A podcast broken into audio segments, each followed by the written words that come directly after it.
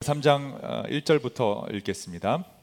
예수께서 다시 회당에 들어가셨다. 그런데 거기에 한쪽 손이 오그라든 사람이 있었다.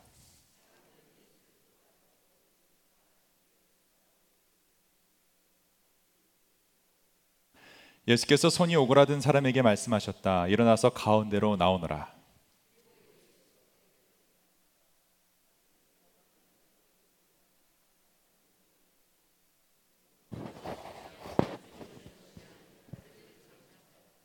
예수께서 노하셔서 그들을 둘러보시고 그들의 마음이 굳어진 것을 탄식하시면서 손이 오그라든 사람에게 말씀하셨다. 손을 내밀어라. 그 사람이 손을 내미니 그의 손이 회복되었다.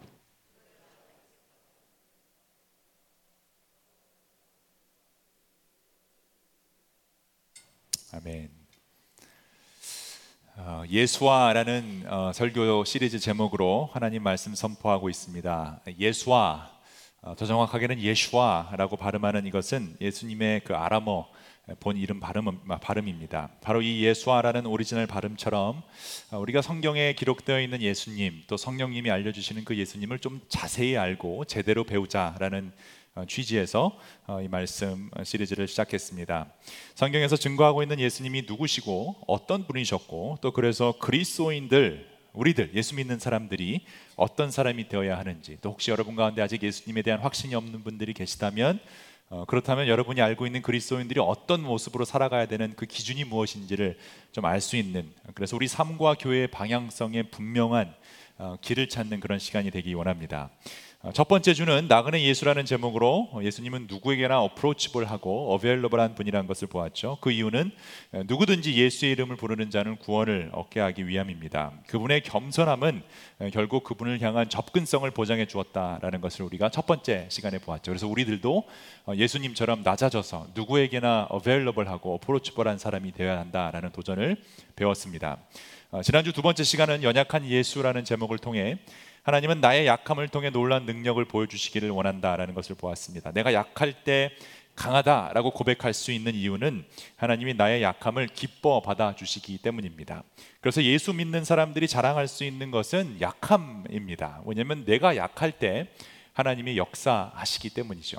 어, 그래서 그 약함을 통해 역사하시는 하나님 때문에 우리는 온전히 나의 약함을 자랑할 수 있습니다. 우리 케어 모임에서 교회에서 어, 이 약함을 숨기지 않고 자랑할 수 있는 이유는 바로 여기에 있습니다. 그러니까 여러분 강한 척 할 필요 없. 우리 강한 척 하지 않아도 됩니다. 약한 모습 그대로 올 수 있는 곳이 교회이고 예수님 앞입니다. 오늘은 예수와 설교 시리즈 세 번째 시간으로 어, 불편한 예수라는 제목으로 예수님에 대해 더 깊이 알아가는 시간 갖도록 하겠습니다. 어, 같은 질문을 계속 받는 게 아마 불편할 수도 있는데 여러분 또 이 질문을 한다 그러면 어떠십니까? 예수님에 대해 잘 알고 계십니까? 어, 앞으로 세 번 더 할 텐데요. 이제 3주째니까 어, 같은 질문을 계속 반복해서 들으면 어, 좀 아마 불편하실 겁니다. 6주 내내 이 질문을 하면 꽤 불편하신 분들도 어, 계실 겁니다. 그래도 나는 예수님 잘 믿고 오랫동안 믿어왔다라고 자부하는데 자꾸 황 목사가 주일마다 예수님 잘 알고 있느냐고 묻으면 어, 기분 나빠하실 분도 분명히 있을 겁니다. 내 신앙이 잘못된 것 같아서 불편할 수도 있고 또 교만한 마음이 들어서 불편할 수도 있습니다. 아니면 그저 그냥 편안한 마음으로 교회 와서 좋은 얘기 듣고 좋은 어, 편안한 얘기 듣고 돌아가고 싶은데 계속 어, 불편한 얘기를 하니까 불편할 수도 있습니다. 근데 제가 그 어떤 불편함을 여러분이 경험하시든 상관없이 확실하게 해드릴 수 있는 어, 말씀은 예수님도 불편함 투성이셨다라는 점입니다. 예수님의 삶 자체가 편하시지 않으셨죠. 어, 여우도 굴이 있고 옹중에 새도 거처가 있대. 인자는 머리 둘 곳이 없다. 이사 너무 많이 다니셨어요. 난민의 삶을 사셨어요. 가난한 삶 사셨고 고난과 고통 가운데 계셨습니다. 그런 예수님을 따라다니는 제자들도 어, 편하지 않았습니다. 예수님의 메시지도 그리 편한 메시지가 아닙니다. 사실 굉장히 불편한 메시지들이었습니다. 특히 예, 그 불편한 메시지를 들어야 했던 이 종교 지도자들은 예수님을 매우 불편하게 여겼습니다. 그리고 바로 그런 사람들 때문에 예수님도 참 불편해 하셨습니다. 오늘은 그 불편한 예수님에 대한 이야기를 나누어 보려고 합니다. 많은 사람들은요, 예수님을 어, 선하고 따뜻하고 부드럽고 그래서 편한 분으로 알고 있습니다. 아니 그렇게 믿고 어, 싶어 합니다. 물론 예수님은 그런 분이셨습니다. 어린 아이들에게 그러셨습니다. 어린 아이들 오는 거 막지 않으셨습니다. 병든 자, 가난한 자들에게 그러셨습니다. 어, 병든 자들과 가난한 자, 고아와 과부, 세리와 창녀 몹시 따뜻하게 받아주신 편안한 분이셨습니다. 그런데 이상한 점은 왜 이렇게 따뜻하고 선한 예수님, 편안해 보이는 예수님이 그 당시에 정치범들 어, 그리고 전쟁 포로들에게만 적용되는 십자가라는 무시무시한 사형 틀에서 아주 불편한 죽음을 당하셨느냐라는 것입니다. 교리적으로는 우리 다 알고 있죠. 예수님이 우리의 죄를 위해 죽으셨기 때문입니다라는 이유를 댈 수 있습니다. 의심의 여지 없는 어, 맞는 말입니다. 예수님이 우리의 죄속죄물로 죽으신 것은 성경 전체가 증거하고 있습니다. 그런데 예수님이 죽으신 그 과정 속에서 사람들이 예수님을 죽인 그 이유를 가만히 들여다보면 어, 굉장히 이상합니다. 로마 어, 그 사형법에 적용되는 사형을 당할 만한 이유가 없었다라는 것을 우리가 알 수 있습니다. 그 당시 총독이었던 본디오 빌라도가 나는 도저히 예수에게 죄를 찾을 수 없다. 그러면서 그 죄를 사람들에게 돌린 걸 보면 잘 알 수 있죠. 예수님 또한 본디오 빌라도에게나 대제사장에게 내가 인류의 죄를 위하여 죽을 테니 십자가에 달아라 이렇게 하신 적 없습니다. 어, 대제사장 종교 지도자들도 어, 예수아가 인류의 죄를 위해 죽어야 한다고 부르짖지 않았죠. 왜 죽어야 하는지에 대한 정확한 죄 몫은 되지 못하고 그냥 바나바는 살려주고 예수는 못 박아야 한다라고 외쳤습니다.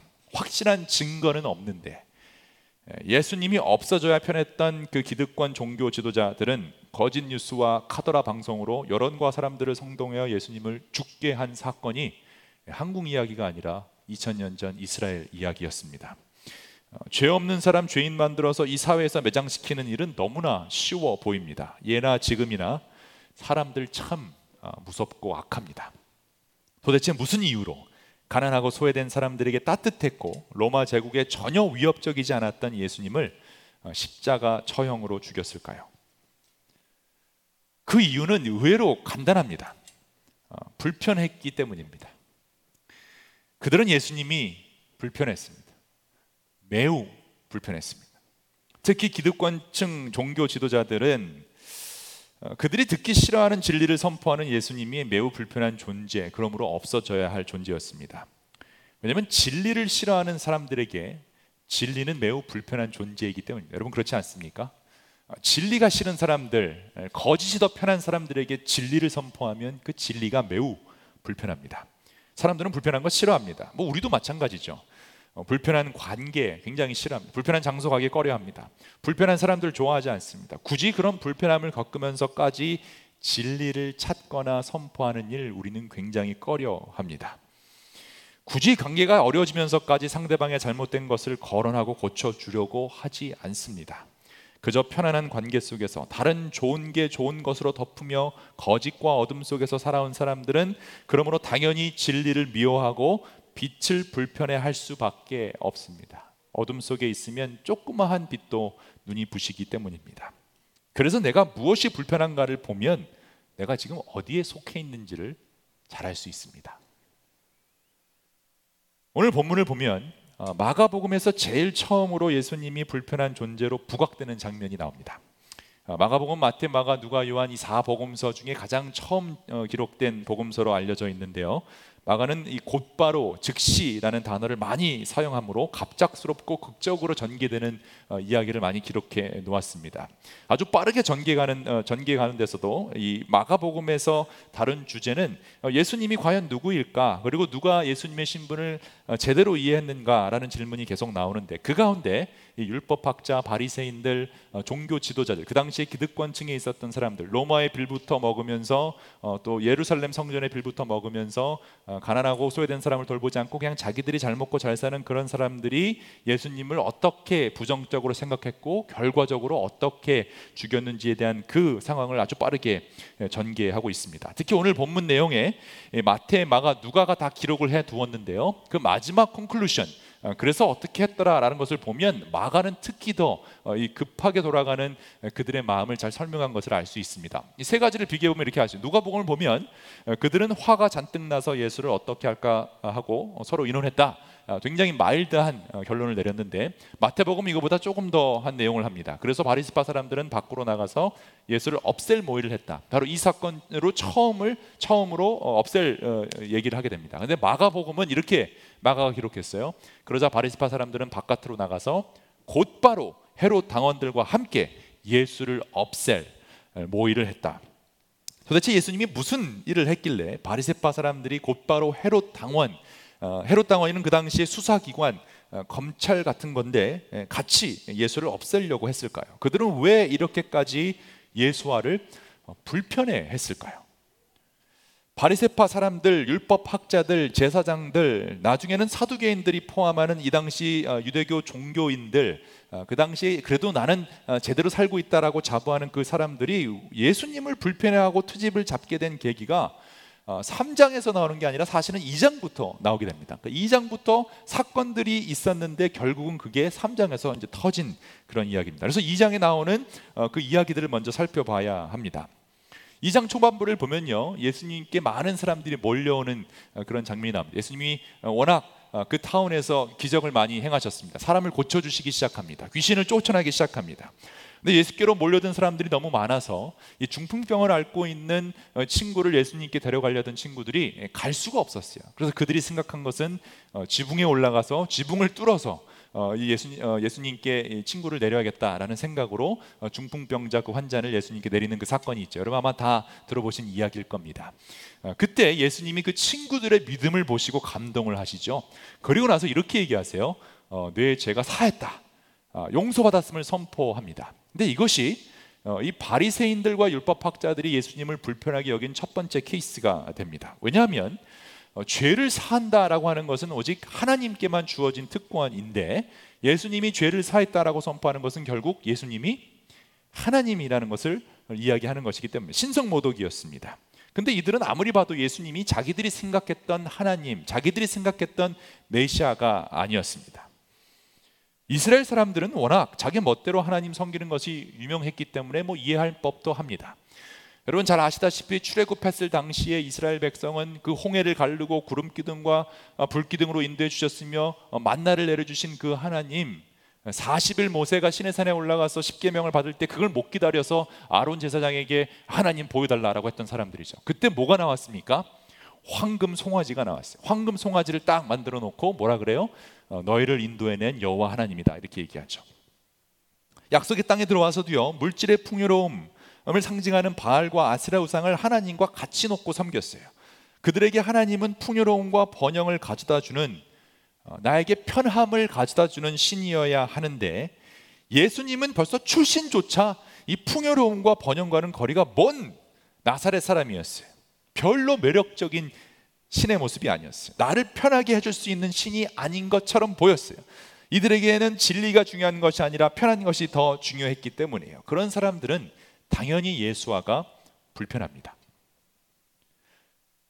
물론 소문을 들어서 잘 알고 있었습니다. 예수와가 병을 고친답니다. 그런 은사가 있답니다. 많은 사람들이 예수에게 치유, 치유 함을 받은 것도 사실입니다. 그러나 이렇게 아무에게나 병을 고쳐주면 안 됩니다. 이게 얼마짜리 사역인데 아무에게나 그렇게 빨리 공짜로 치유 사역을 하고 있습니까?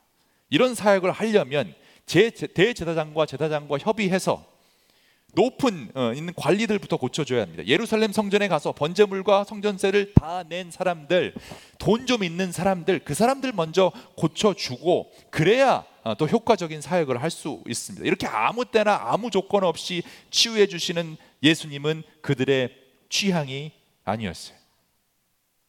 아무리 병을 잘 고쳐도 아무리 능력이 뛰어나도 아무리 하나님 말씀을 잘 선포해도 그들의 입맛에 맞지 않으면 싫어합니다. 진리는 중요하지 않습니다. 특히 나를 불편하게 만드는 진리는 더욱 그렇습니다. 혹시 여러분을 불편하게 만드는 진리가 있으십니까? 예수님은요, 직접 자신이 누구인지에 대한 진리를 밝히셨음에도 불구하고 이들은 별로 상관하지 않습니다. 중풍병자를 고치신 후에 이들이 자꾸 궁시렁 궁시렁 대자 이렇게 예수님이 말씀하십니다. 그러나 인자가 땅에서 죄를 사하는 권세가 있는 줄을 너희로 알게 하려 하노라 하시고 이 뜻은 예수님이 하나님이란 뜻입니다. 죄를 사하는 권세는 오직 하나님만 가지고 계시다라는 거죠. 그런데 이상하게도 이때부터 이들은 예수님을 더 불편해합니다. 죄를 사해 주시고 병이 낫는 기적을 보았음에도 불구하고 바로 눈앞에서 그 일이 일어난 것을 보았음에도 불구하고 그래서 이들이 예수 어, 이 예수님이 그들이 기다리던 메시아의 조건을 다 갖추고 있다라고 어, 어, 확실해졌음에도 불구하고 오히려 이들은 예수님을 불편하게 여기기 시작합니다. 이게 참 이상하죠. 초자연적인 기적을 많이 보여주면 예수님을 더 잘 믿을 법합니다. 어, 기적들이 이적들이 많이 일어나면 어, 병고침이 와 일어나고 귀신이 쫓아나고 이러면 예수님을 더 잘 믿을 법한데 오히려 이들은 예수님을 더 불편해합니다.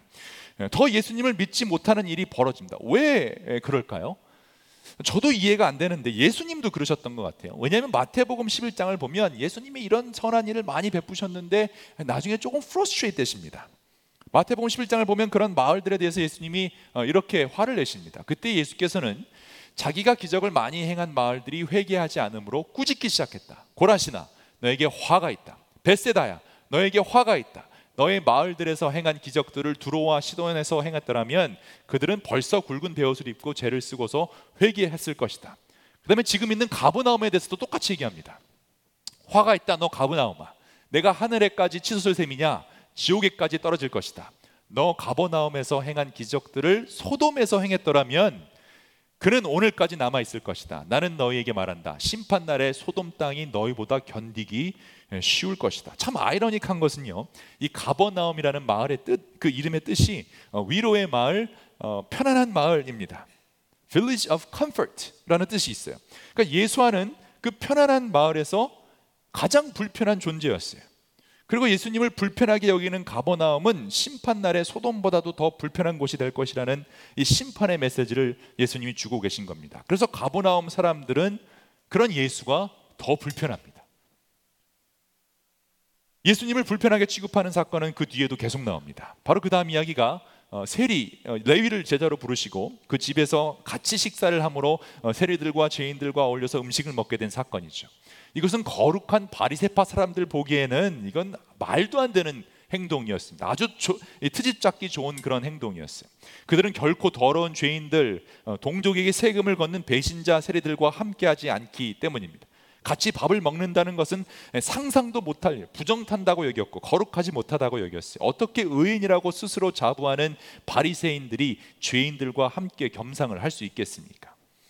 이때도 예수님은 그들을 향해 굉장히 불편한 진리를 또 선포하십니다.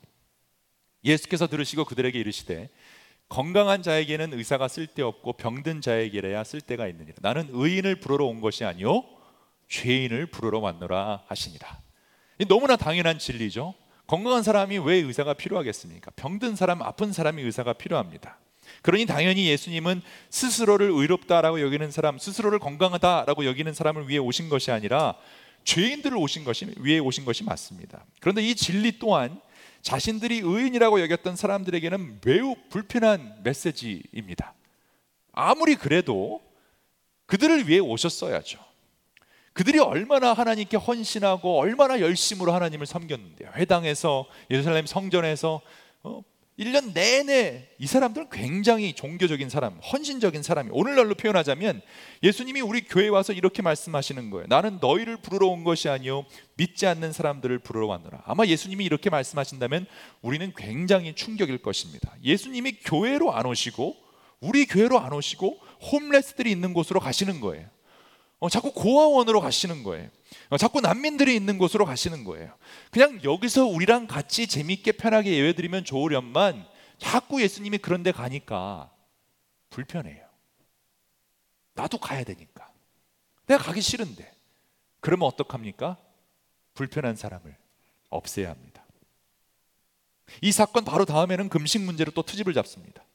왜 바리세파 사람처럼 예수님의 제자들은 금식하지 않느냐면 예수님을 막 몰아붙이는 그런 장면이 나옵니다. 쉽게 말하면 예수와 왜 당신의 제자들은 경건 훈련이 잘 되어 있지 않느냐라는 거죠.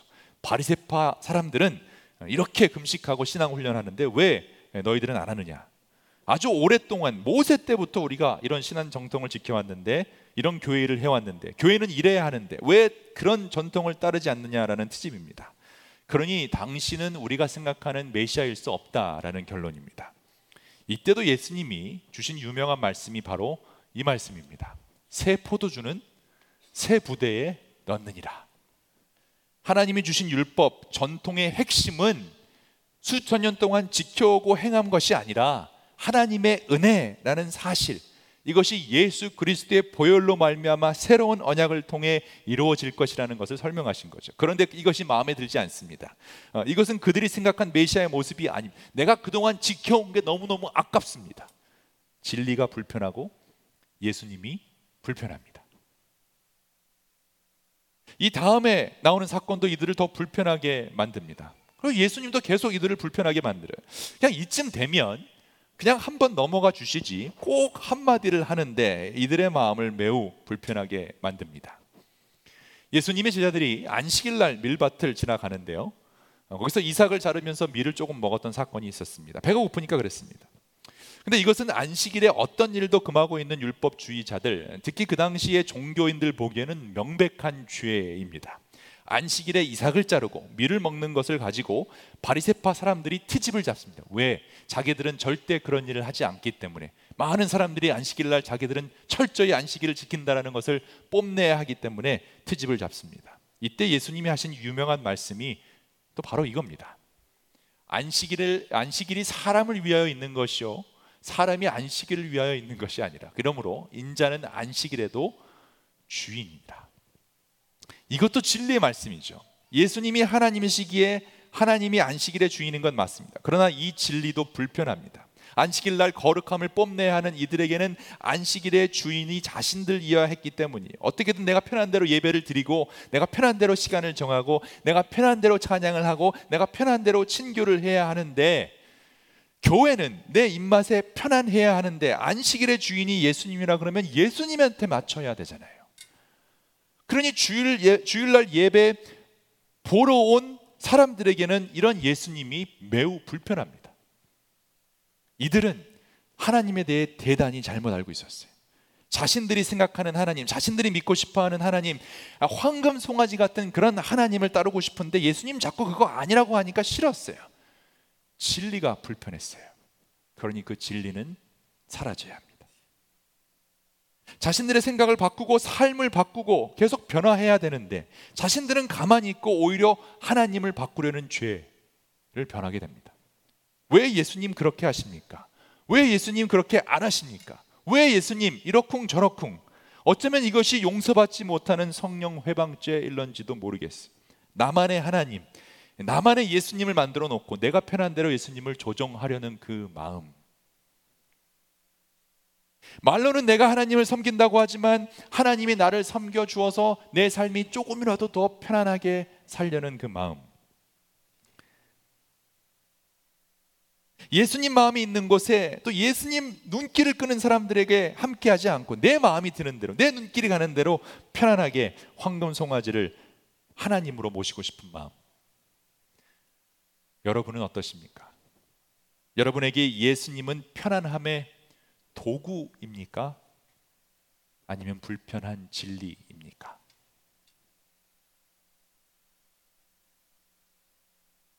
바리새파 사람들과 율법 학자들은 예수님이 신앙적으로 굉장히 불편했어요.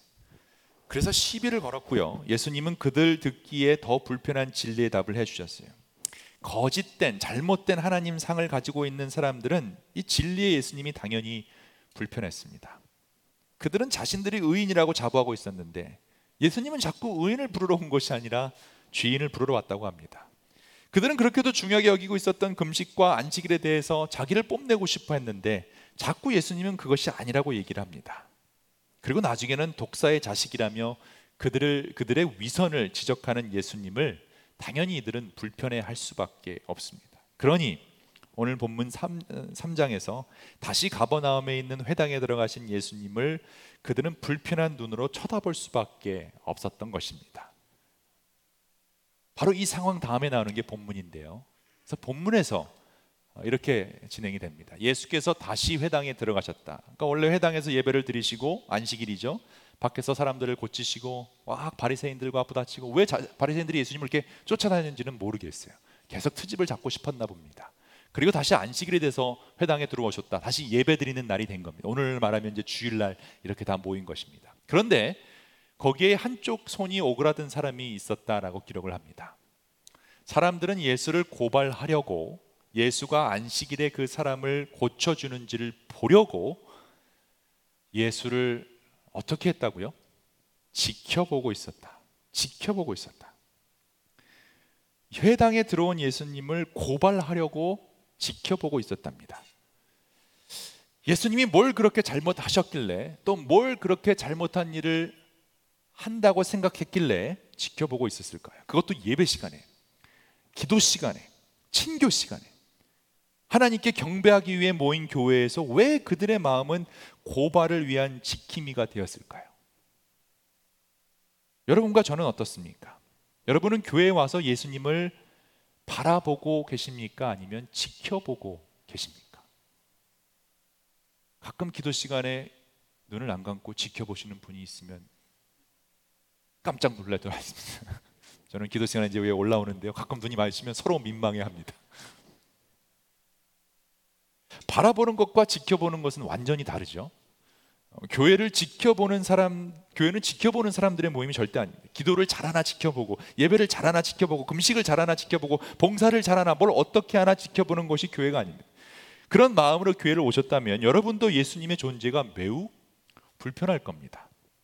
그런데 참 신기한 것은요, 주로 예수님을 잘 모르는 분들은 예수님이 누구신지 궁금해서 예수님을 바라보기 원하는데, 오히려 예수님을 잘 안다고 자부하는 사람들이 오히려 예수님을 지켜보는 실수를 저지른다는 겁니다. 교회에서 주로 지적을 어, 지적을 하고 불만을 표시하는 싸움을 일으키는 대부분의 분들이 교회 꽤나 다니신 분들이라는 걸 보면 이것이 맞습니다. 교회는 예수님만 바라보는 사람들이 모인 곳입니다. 그러니 여러분 사람들을 지켜보지 말고 예수님을 바라보시기 바랍니다. 저 사람이 어디 어디 앉아 앉나 뭐 헌금은 얼마를 하나 손은 드나 안 드나 예배를 제대로 드리나 시간 맞춰 오나 그런 거 지켜보지 말고 목사 지켜보지 말고 장로 지켜보지 말고 리더들 지켜보지 말고 예수님만 바라봐야 합니다. 그날 가버나움 교회에 있었던 사람들은 예수라는 랍비를 지켜보기로 하는데 예수님이 하나님의 아들이었기 때문에 바라본 것이 아니라 그냥 어떤 일을 하나 지켜본 겁니다. 트집을 잡기 위한 것입니다. 근데 마음이 불편한 사람들은 이렇게 지켜보는 걸 굉장히 좋아합니다. 그들이 잘 사용하는 표현 중에 하나가 내가 똑똑히 지켜볼 거야. 이런 말 잘합니다. 잘하나 못하나 내가 두 눈 뜨고 지켜볼 거야. 예수와가 하나님의 아들 메시아 그리스도라는 것에 대해서는 관심이 없어요. 어떤 진리가 선포되고 어떤 놀라운 하나님의 일이 일어나는지 예수님의 신학이 무엇인지 예수님이 추구하는 사역이 무엇인지 하나님이 어떤 일을 원하시는지 관심이 없어요.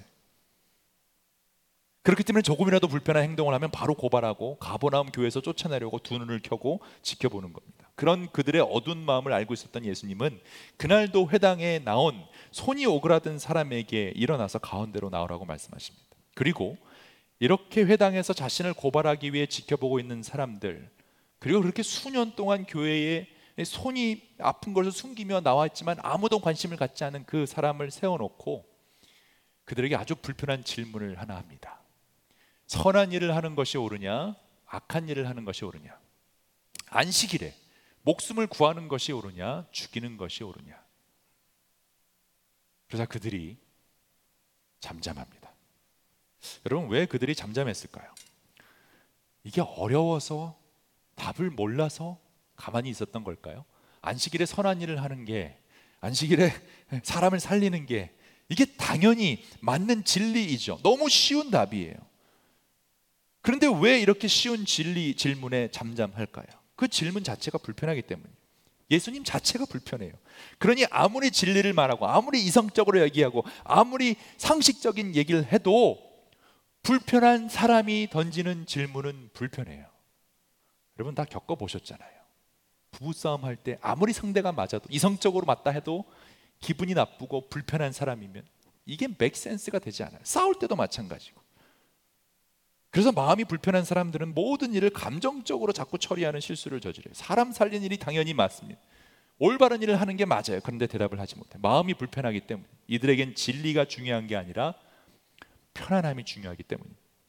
결국 이런 사람들 때문에 예수님이 매우 불쾌하시고 불편해하시는 장면이 마가복음 3장에 나옵니다. 진리를 불편해하고 그래서 진리 앞에 잠잠한 그들에게 처음으로 예수님도 불편한 내색을 하시는데 특히 눈앞에 그들의 도움이 필요한 사람에게는 전혀 마음 쓰지 않고 전혀 국률한 마음을 갖지 않고 전혀 관심도 갖지 않고 오로지 뭘 잘못하고 있나 눈에 불을 켜고 지켜보는 그 굳어진 마음, 국률함과 자비는 찾아볼 수 없는 그 차가운 마음을 바라보시며 예수님이 진노하시고 불쾌하시고 탄식하는 장면이 나옵니다. 예수께서 노하셔서 그들을 둘러보시고 그들의 마음이 굳어진 것을 탄식하시면서 상상 어, 떻게 탄식하셨을까 너무 궁금해요. 그래야 저도 그거 흉내내서 탄식할 수 있는데 도대체 어떻게 예수님은 탄식하셨을까? 하, 이렇게 하셨을까? 아, 화를 내셨을까? 그런데 그 답답한 사람들을 향해서는 아무 말 하지 않고 손이 마르고 불편한 사람, 마음보다 몸이 굳어진 사람, 지금 당장 도움이 필요한 사람에게 이렇게 얘기합니다. 손을 내밀어라. 그 사람이 손을 내미니 그의 손이 회복됩니다.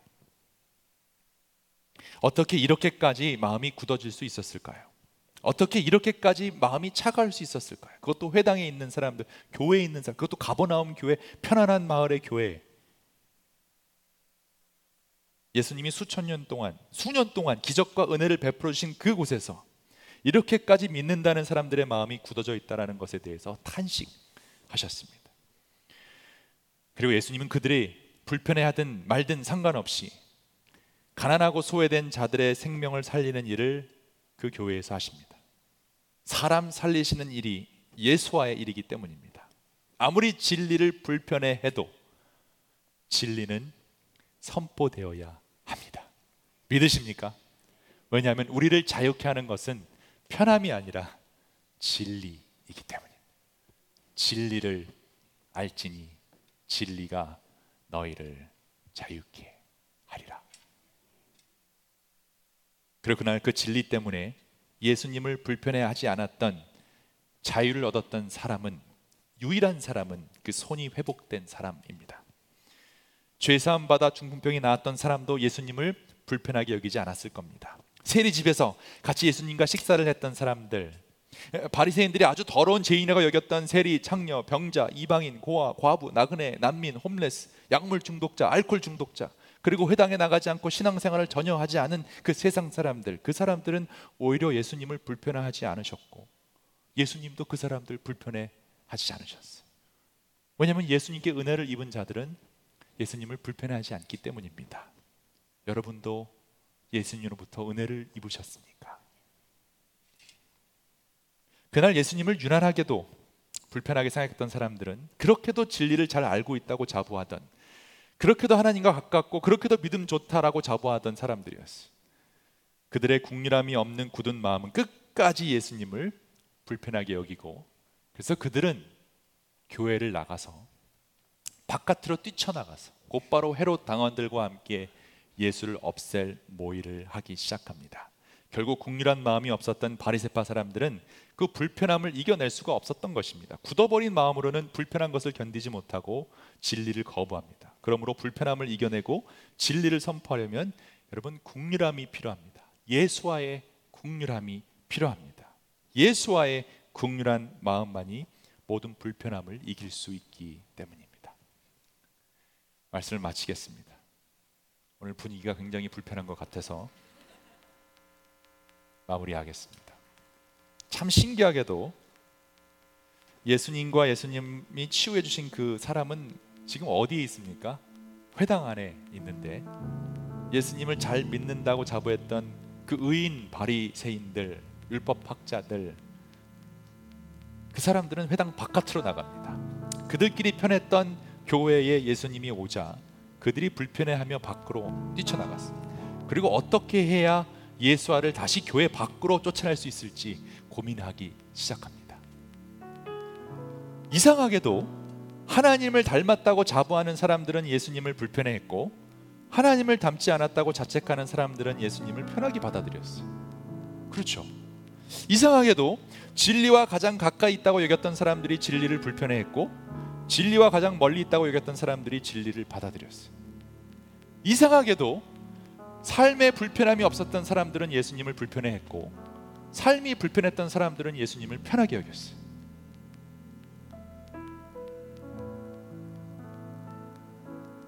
마음이 불편한 것보다 어쩌면 몸이 불편한 게 더 나을런지도 모르겠습니다. 왜냐하면 마음이 불편해서 마음이 굳어진 사람들에게는 예수님이 한탄하셨지만 몸이 굳어진 사람들에게는 예수님이 치유해 주셨기 때문에 오늘 혹시 몸이 불편하신 분들이 계시다면 예수 그리스도의 이름으로 치유될 줄을 믿으시길 바랍니다. 우리를 자유케 하는 것은 편함이 아니라 진리입니다. 진리가 불편했던 분이 계시다면 이 진리를 받아들임으로 불편함을 이기셔야 합니다. 나에게 불편했던 진리를 받아들이게 되면 바리새파 사람들이 다 밖으로 나간 그 회당 안에서 uncomfortable 지저스가 아니라 comfortable한 지저스를 만날 수 있게 될 것입니다. 그리고 그 진리는 결국 진리를 받아들이기 힘든 굳어진 마음이 아닌 예수의 마음, 국률한 마음이 있어야 받아들일 수 있게 됩니다. 여러분, 우리 예수님이 불편해 하실 만한 그 굳어진 마음을 버리십시다. 국률이 여기지 못하는 마음, 자비를 베풀지 못하는 마음, 은혜를 베풀지 못하는 마음, 굳어진 마음, 그런 마음 예수님 불편해 하십니다. 그걸 다 버리고 국률한 마음으로 나아가야 하는데 국률한 마음으로 지극히 작은 자부터 우리가 도와주는 일을 해야 할 것입니다. 오죽했으면 예수님이 지극히 작은 자에게 한 것이 곧 나에게 한 것이고 지극히 작은 자에게 하지 않은 것이 곧 나에게 하지 않은 것이다라고 하셨겠습니까? 중요한 것은 나의 마음이 굳어지지 않도록 예수의 마음을 계속 품는 겁니다. 전혀 예수님을 닮지 않았던 사람들이 예수님께로 올 수 있었던 이유는 예수님의 국률하심 때문이었어요. 예수님은 그들을 정죄하지도 멀리하지도 불편해하지도 않으셨습니다. 여러분이 예수님을 따라가는 사람이라면 우리도 그들을 멀리하지도 불편해하지도 정죄하지도 말아야 할 것입니다. 여러분 기억하십시오. 우리를 자유케 한 것은 편함이 아니라 진리입니다. 그러니 편함을 추구하지 말고 진리를 추구해야 할 것입니다. 특히 국률한 마음으로 선포되는 진리는 여러분의 가정을 바꿀 것입니다. 이 교회를 바꿀 것입니다. 이 사회를 바꿀 것입니다. 이 세상을 바꿀 것입니다. 결국 예수님을 통한 그 국률한 마음이 불편함을 이기고 이 세상을 이길 것입니다. 기도하겠습니다.